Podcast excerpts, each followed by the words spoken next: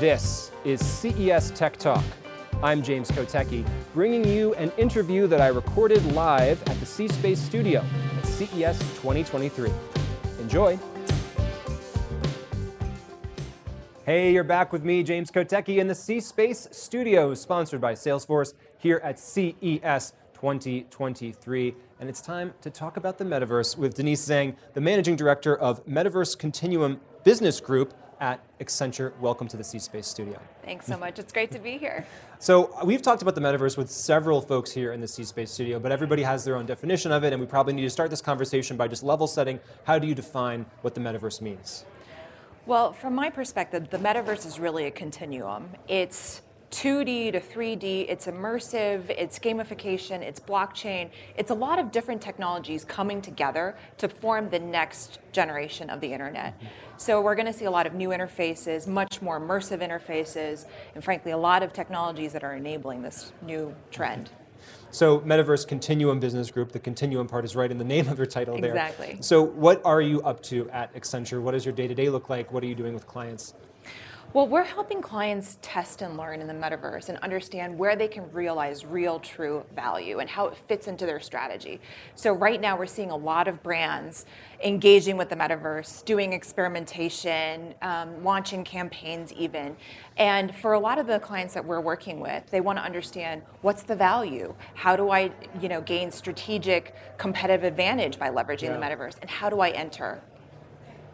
Is it too early to talk about ROI in a lot of these conversations? Are people really still at that experimental level? It's a really good question. I think that for many companies, they're already seeing a lot of ROI. And, I want to talk about sort of how that's being realized in the consumer space. Obviously, it's a consumer electronics show, but it's also being realized in the enterprise space as well. So take Accenture, for example. We have the largest enterprise metaverse. So we have 150,000 people that have been onboarded into our company as new joiners using the metaverse. And that's because during the pandemic, people were not able to come to our office for the first time. So folks were being onboarded into Accenture as a new joiner in the nth floor, what we call our enterprise metaverse. And we realized true value from that because we were able to show our new people, what does our office look like? Enable those water cooler conversations. And that is really kind of priceless, right, when it comes to creating those bonds, creating that sense of identity within our company. On the consumer side, take Nike. Nike's a great example of a company who's entered the metaverse, experimenting with Web3, and has realized a tremendous amount of revenue from, digital sneakers, NFTs. So value is being realized across the board. When you're talking about the Accenture metaverse, what was the technology people were using to actually access that? Are they at home with VR headsets on? What does that look like? Exactly. So we deployed VR headsets to our people, and we also built our own custom environment in AltSpace, and we're actually migrating and experimenting with other metaverse platforms as well. But for some of our people that aren't used to wearing the headset, or they have some limitations that prevent their ability to engage in that way, they can use a 2D screen, and so it is accessible in that realm. And we've been very thoughtful to try and make sure that all people can leverage it. So how much does the gear, does the equipment matter to what the ultimate vision of the metaverse is? Can people in the future fully realize the metaverse without strapping on a VR headset and a haptic suit? Absolutely. I haven't put on the haptic suit yet. I don't know if you have. I imagine it would be just a little bit uncomfortable at this time. Absolutely. So as I mentioned, we really view this as a continuum of technology, and that it's accessible from a 2D screen all the way to 3D immersive, fully VR, augmented reality, mixed reality. Right now, we're using headsets. We're experimenting with a lot of different headsets, but we're primarily using Oculus right now. And, there have been tremendous improvements that we've seen from Oculus Quest to Oculus Quest Pro. And I'm really excited to see sort of what new innovations and frankly some lower price points as well, so it becomes more affordable to more people.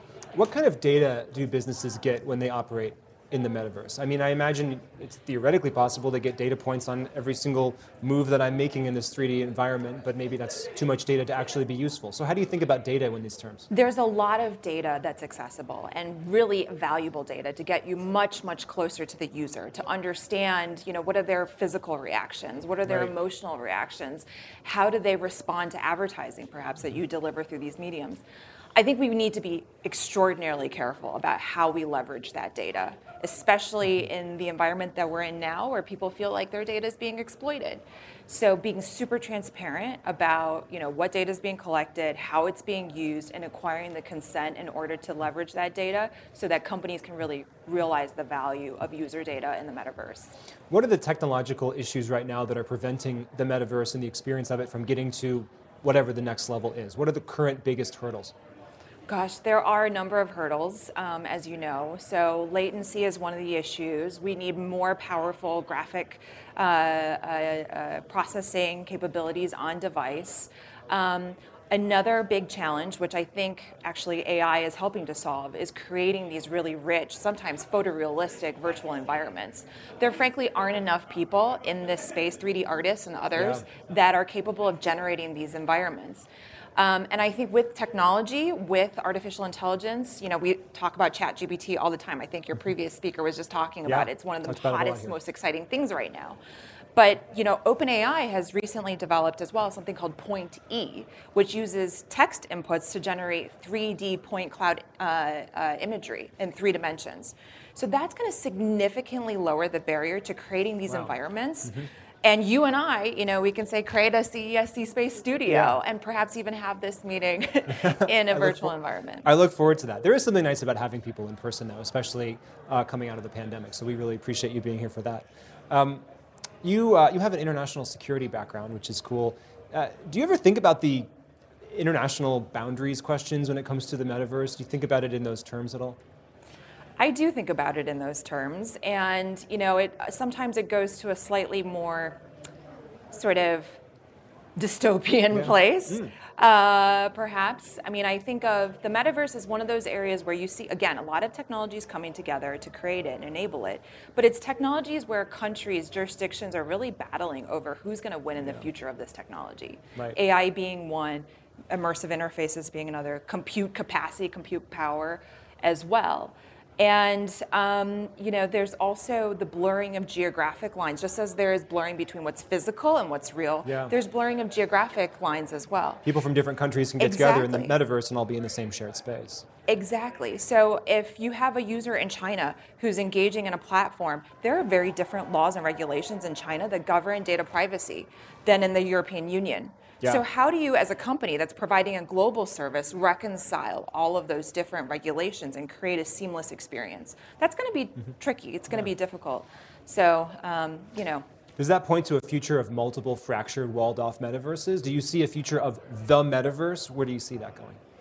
I don't think there's going to be one single metaverse. There are going to be a lot of different virtual platforms, a lot of different metaverse spaces, and they'll operate under different governance rules. Some of them may be decentralized, built on Web3, right? Others may be fully centralized. Some may be walled. Some may be open.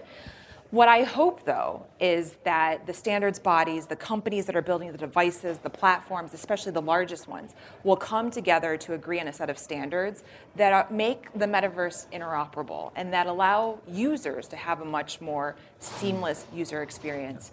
And when we asked users, we conducted a global survey, 19 countries, about 18,000 respondents. They said this is really important, that they are able to take their avatars, their identities, their wallets, their objects from one platform to another. Yes. What's the question that I should ask others about the metaverse here in the C-Space studio? That's such a good question. I was thinking, what question would be really interesting? I would probably ask people, what do they think the biggest killer app is going to be in the metaverse? What's the one thing that's going to take us over the threshold into making this truly mainstream? We talk about the metaverse a lot today. We have great examples of it, but what's going to make it and bring it to every household in America? Do you have any thoughts on that yourself? Just pivot the question. I'm kind of a lazy interviewer, right? I'm asking you to ask your own question and then ask it right back to you, but it's a curious question. So I think affordability is one of them, right? So right now the devices are still kind of expensive, and if we could drive down that cost, more people could get access to it.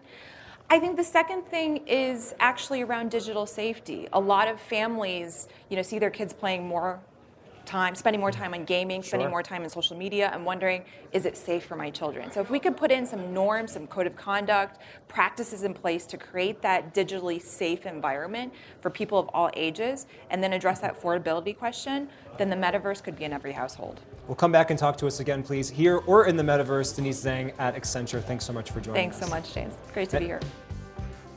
Well, I hope you enjoyed that live conversation from CES 2023.